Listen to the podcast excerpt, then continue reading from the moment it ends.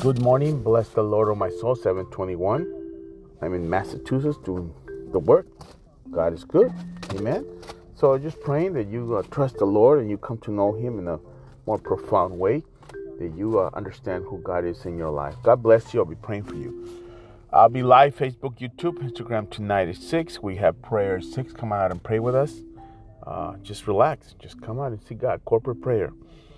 Colossians 4:6. Let your conversation be gracious and attractive so that you will have the right response for everyone. Just relax. Watch what you say. Be careful with your words. Don't be saying foolish things like foolish people. But be careful what you say. Okay? You don't have to offend people. You don't have to be abrasive. You don't have to be obnoxious. We encourage people. We build people up. Yeah, sometimes we call them weenies, but it's not to hurt them. It's just to get them to come up. Amen. So you have a blessed day. We're praying for you, and I hope to see you soon. God bless you.